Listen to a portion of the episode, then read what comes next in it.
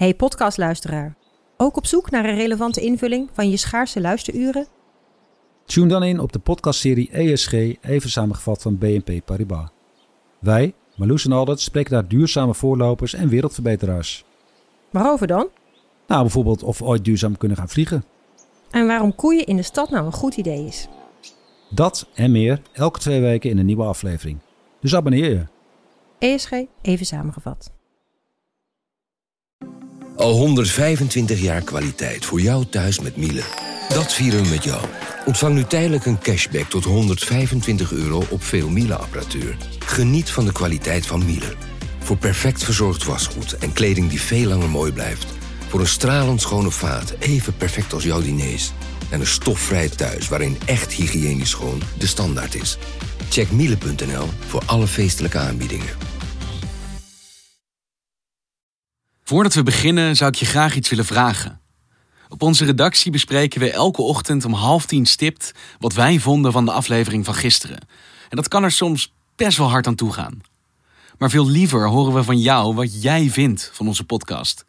Wat je goed vindt en ja, wat er beter kan. Je vindt daarvoor een vragenlijst op nrc.nl/slash podcastonderzoek. En wees vooral eerlijk. Vanaf de redactie van NRC het verhaal van vandaag. Mijn naam is Thomas Ruip.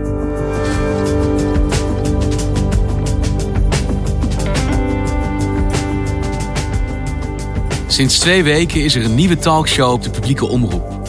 Het door wisselende duo's gepresenteerde programma Op 1. Een slimme oplossing voor het vertrek van presentatoren Eva Jinek en Jeroen Pauw. Maar zo simpel is het niet, ontdekte onderzoeksjournalist Joep Dome. Een inkijkje in de onderzichtige wereld van de Hilversumse belangen.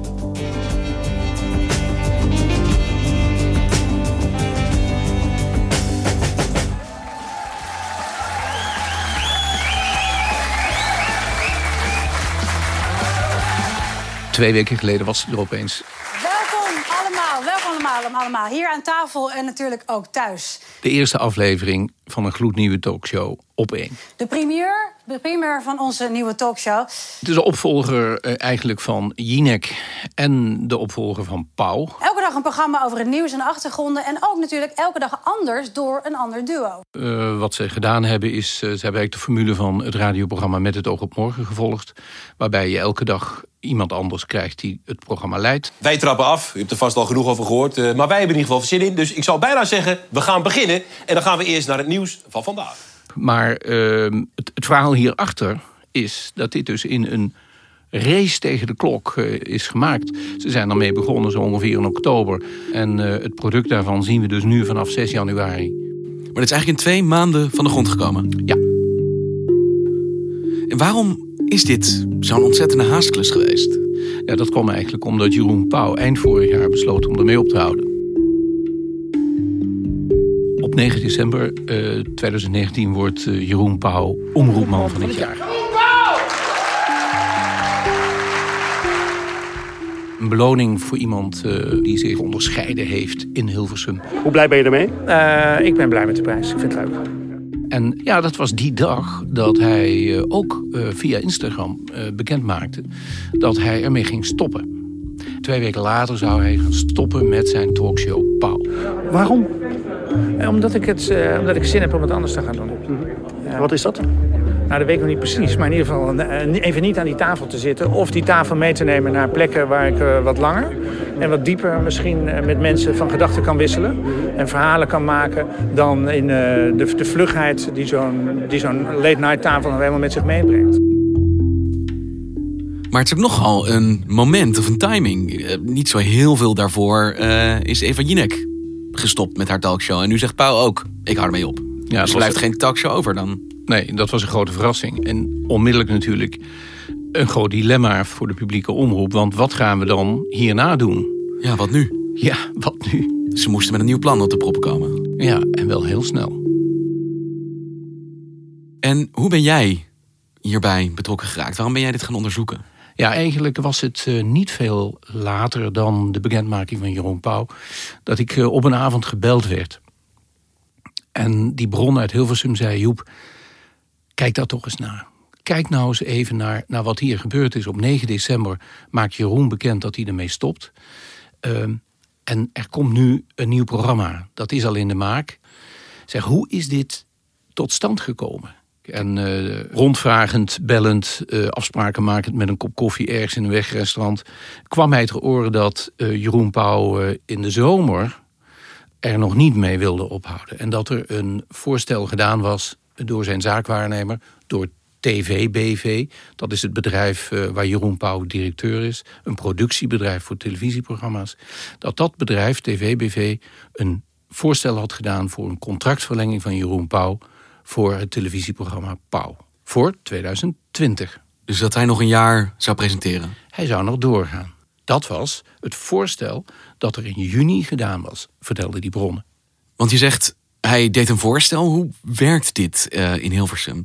Want hij is presentator, maar Binenvara produceert. Ik, ik begrijp helemaal niet hoe dit soort constructies in elkaar zitten. Ja, om het te begrijpen moeten we twee dingen uit elkaar halen. Uh, de twee petten die Jeroen uh, Pauw op heeft in dit geval.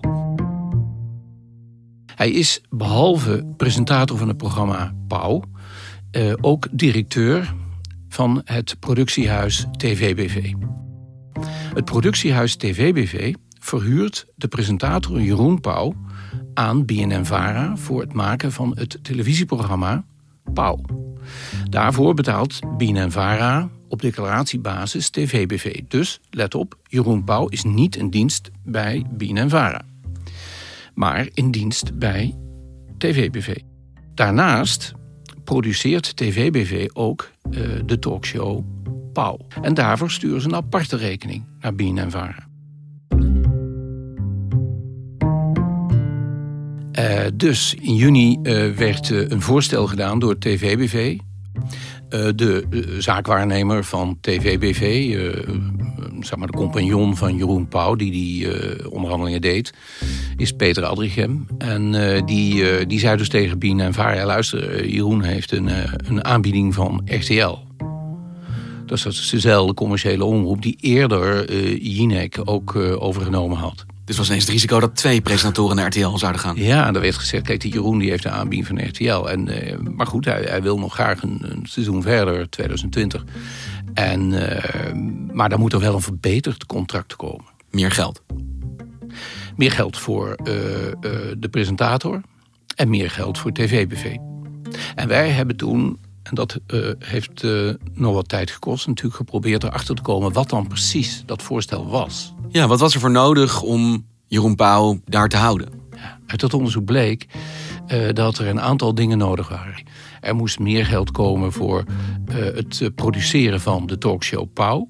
En daarnaast wilde men een afnamegarantie voor 500.000 euro van BNN-VARA voor het maken dus van andere programma's.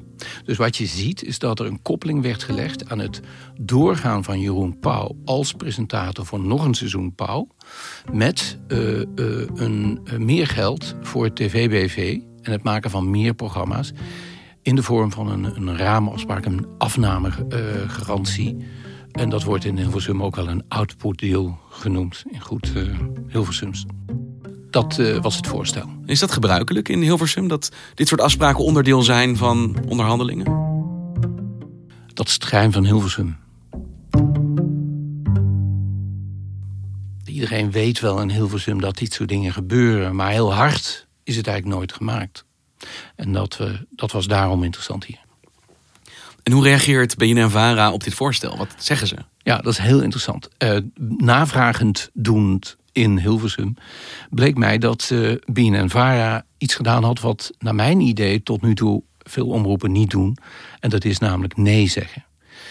Waarom? Omdat dit voorstel indruist tegen de salarisplafondregels die er zijn uh, voor presentatoren van de publieke omroep. En ik zie dat zo. Er zat pas een nieuwe directie bij en Vara, bestaande uit twee mensen. Uh, die zaten er net een paar maanden. En die werden geconfronteerd met dit voorstel dat wellicht mm, gebruikelijk was in Hilversum. Maar in elk geval een strijd was met de uh, regels die we sinds een aantal jaar in Nederland hebben. Dat um, mensen die betaald worden met publiek geld, met belastinggeld, zoals presentatoren van de publieke omroep, dat die niet meer mogen verdienen dan de minister-president. Ehm, we hebben wel te maken nu met een tijd waarin we juist die, die ethische kant meer naar voren moeten brengen. Is de balk en de norm waar we het over hebben? Ja. Hoeveel is het ook alweer? Uh, ik verdien 132.000 euro. Vroeger was dat de balken en de norm, tegenwoordig de Rutte-norm. En dit speelde dus allemaal in 2019. En dat bedrag was 194.000 euro ex-BTW. En Jeroen Pauw verdiende dat als presentator. Maar door die constructie die er werd aangebracht in het voorstel... dat hij ook zou gaan profiteren via incentives als directeur van de TVBV... Eh, zou hij dus meer gaan verdienen. En die nieuwe directie van BNNVARA... die zei, ja nee, dat uh, kunnen we niet doen. Sterker, dat mag niet, volgens die regels. Wat gebeurde er in Hilversum toen deze wet van kracht werd?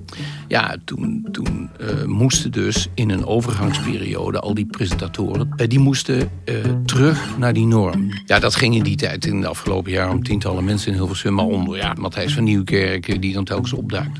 Ja, Matthijs van Nieuwkerk eh, schiet me ook meteen dan te binnen. Dat is volgens mij al jaren dat daar steeds discussie over is. Zeker. En uh, wat je ziet is dat, uh, dat er een aantal presentatoren waren... die een uitzonderingspositie hadden gedurende een aantal jaren nog. Hè, mochten die meer verdienen dan die norm. En volgens mij was hij daar ook een van. Maar ook hij moet dan uiteindelijk terug naar die norm. En dat is de wet, dus daar kan je niet omheen? Uh, dat is de wet, maar daar kun je omheen. En uh, dat, uh, dat is dus iets uh, wat in december nog door de Algemene Rekenkamer is blootgelegd. De NPO. Het is moeilijk te zeggen of ze daar goed met het geld omgaan, is de conclusie van de Algemene Rekenkamer.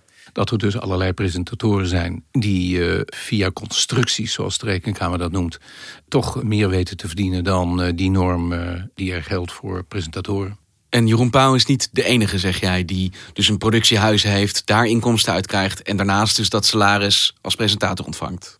Ja, de Rekenkamer presenteert onder andere uh, Floortje Dessing met haar reisprogramma. Niet alleen door Dessing gepresenteerd, ook gemaakt door haar eigen productiemaatschappij. Zo verdient ze dus dubbel aan het programma. Het programma wordt uh, uh, sinds dat haar eigen productiebedrijf dat maakt 40% duurder. De Rekenkamer vindt het opmerkelijk dat programma's bij externe producenten duurder uitvallen dan als een omroep het zelf maakt. En wiens verantwoordelijkheid is het om ervoor te zorgen dat dit niet gebeurt? Dat presentatoren niet via een omweg alsnog meer gaan verdienen? Ja, dat heb ik gevraagd aan de NPO. De NPO is dus de overkoepelende organisatie van de publieke omroep. Nou, die NPO zegt, uh, ja, dat is de verantwoordelijkheid van de verschillende omroepen. Die moeten erop toezien dat zo'n presentator die ze inhuren... in totaliteit niet meer verdient dan de minister-president. En hoe doe je dat als omroep? Ja, dat weet je dus niet. Maar in die regeling staat dat die omroepen hun uiterste inspanning moeten leveren om te voorkomen dat er meer verdiend wordt dan de minister-president door hun presentatoren. Maar die uiterste inspanning, ja, die is, dat is maar de vraag hoe, hoe uiterst je je inspant. En um, ja, als je zegt, kijk eens, we kunnen niet in de boeken van het productiehuis kijken. We hebben het gevraagd maar ze willen de boeken niet laten zien, ja, dan houdt daar de uiterste inspanning op. Dus het is aan de omroep om te controleren en aan de presentatoren om het, nou ja, misschien toch te proberen. Om toch te kijken of het lukt. En is dat dan wat er afgelopen zomer ook gebeurde met dat voorstel van Jeroen Pauw? Zou hij door dat voorstel meer gaan verdienen dan die normering toestaat? Meer dan die balk en de norm? Ja, dat, uh, dat kun je zeggen, want um, verhuurt hem en hij krijgt 194.000 euro daarvoor. Maar bovenop die norm krijgt hij ook uh, de uh, verdiensten als directeur van TVBV. En dat was voor Bien en Vara, voor die nieuwe direct, directie die daar zat, reden om daar niet mee akkoord te gaan. En ik denk, eerlijk gezegd, kan het niet helemaal bewijzen, maar dat dit een van de eerste keren is dat een, een omroep in Hilversum zijn poot stijf houdt en eigenlijk doet wat de wet vraagt. Ja, ik kan me voorstellen dat het wel iets is wat je misschien als BNN-varen met tegenzin doet. Nee zeggen tegen Jeroen Pauw, ja. je belangrijkste presentator. Ja, want je loopt het risico dat hij dus ook naar RTL gaat. En wat gebeurt er dan, nadat zij nee hebben gezegd tegen hem? Ze zeggen nee in augustus. We hebben het over 2019. Uh, en uh, daarna, uh, medio oktober, zegt Jeroen Pauw tegen BNN-vara... ja, ik, ik stop ermee. Ik ga, ik ga iets anders doen. Dus het gaat niet meer door. Geen deal, geen, geen show? Deal, geen show. En dan? Dan gaat de directie van BNNVARA, die natuurlijk ook het probleem ziet... Hè, dat Jinek al weg is en dat Jeroen nu duidelijk gemaakt heeft dat hij niet doorgaat... Die eh, directie van, uh, van BNNVARA gaat naar de NPO toe, naar de directeur die daarover gaat. Uh, en dat is Frans Klein. Hij is directeur video en is eigenlijk de grote televisiebaas in Hilversum. En ze gaan tegen Frans Klein het slechte nieuws brengen, namelijk Jeroen houdt er ook mee op. We zijn ze allebei kwijt. We zijn ze dus allebei kwijt. En dat is dus een signaal voor Frans Klein om in actie te komen. Want hij ziet, dit kunnen we niet laten gebeuren. Zeker niet. Want Jinek uh, zou begin 2020 beginnen met haar nieuwe show, talkshow, avondshow uh, voor RTL. En dan zou de publieke omroep geen talkshow daar tegenover hebben. En dat kan natuurlijk niet. En dan gaat hij praten met diezelfde partij. Hij gaat praten met Jeroen Pauw. Uh, hij gaat praten met de zaakwaarnemer van Jeroen Pauw, Peter Adriem. En uit die gesprekken komt een nieuw programma. Daar wordt dat idee geboren om uh, met afwisselende, met wisselende presentatieduo's een, een, nieuwe late night show te gaan maken. Als opvolger van zowel Jinek als Pauw. En van wie komt dat idee? Ja, daar heb ik naar gevraagd. En um, het is in elk geval zeker, en Jeroen Pauw heeft dat ook bevestigd... dat, dat hij uh, in een mail aan, aan Frans Klein uh, voor het eerst oppert... om de formule van Met het oog op morgen te gaan volgen. Hè? Dus wisselend, wisselende presentatoren per dag. En nou, dat, dat, dat is uiteindelijk ook uitgevoerd. En dan is er haast bij, want we hebben het over medio oktober. En dan is er nog twee maanden de tijd. Want Jeroen Pauw die gaat ermee ophouden in december. Maar die zegt dus niet de groeten bedankt. Hij denkt mee over de opvolger. Waarom is dat? Uh, ja, omdat hij natuurlijk ook directeur uh, uh, TVBV is. En ehm, met Frans Klein wordt gesproken over het, uh, het opvolgen van Jinek en, en Pauw. En TVBV wil dat natuurlijk graag doen. TVBV wil dat nieuwe, die nieuwe talkshow best graag maken. Dat is een mooie opdracht. En daar maakt hij dus afspraken, of maken zij afspraken over met Frans Klein. Die uh, zegt, als ik hem daarna vraag van ja kijk, uh, het moest in recordtijd gerealiseerd worden. En bij TVBV hadden ze eerder die talkshows gemaakt. Daar was heel veel know-how. Dus dat kon heel snel. En hoe staat Binevara hierin dan? Want zij waren nou ja, de omroep van Pauw. Ze verliezen Jeroen Pauw als presentator, maar eigenlijk ook dus nu dit programma en die late night show op die mooie plek. Ja, voor uh, BNNVARA is het natuurlijk heel zuur en dat begrijp je ook wel. Zij hadden, zoals het in heel veel jargon heet, een mooi tijdslot. Hè, op de late avond, een talkshow. En uh, ja, dat raken ze kwijt. Dat moeten ze nu delen met een aantal andere omroepen. En weliswaar hebben zij natuurlijk nog de meeste presentatoren geleverd. Uh, maar uh, voor die omroep is het, is het wel zuur, ja. Zij hebben zich gehouden aan de regels en worden eigenlijk gestraft. En die kritiek van deze omroepen, die zeggen... ja, dit is niet hoe het hoort te gaan. Wat zegt bijvoorbeeld nou ja, Jeroen Pauw hierover? Jeroen Pauw heeft toch een ander verhaal. Jeroen Pauw zegt, ja, het lag niet aan het, uh, aan het uh, stuklopen van de onderhandelingen... tussen TVBV en BNNVARA dat ik gestopt ben... of dat ik niet meer door mag. Nee, ik had in de zomer zelf, de zomer van 2019, al besloten... Uh, dat ik toch maar eens wat anders moest gaan doen. En ik heb Jeroen uh, Pauw ook gevraagd naar de inhoud van het voorstel dat namens hem gedaan is richting BNNVARA. Waar dus die overschrijding van het salarisplafond voor hem in zou zitten. En daarvan zei hij, ja, daar ga ik geen antwoord op geven. Want dat is nooit tot een contract gekomen. En ja, over iets wat niet tot stand gekomen is, daar vind ik maar onzinnig om daarover te praten. Dankjewel, Joep. Graag gedaan.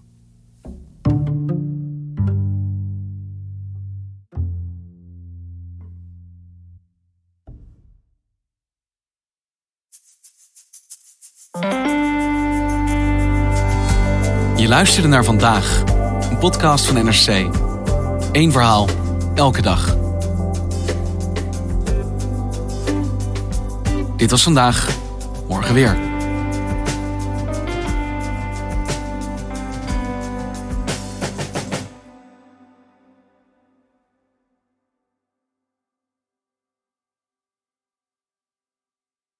Technologie lijkt tegenwoordig het antwoord op iedere uitdaging. Bij PwC zien we dit anders. Als we de potentie van technologie willen benutten, kunnen we niet zonder een menselijk perspectief. Human-led, tech-powered noemen we dat. Ga naar pwc.nl.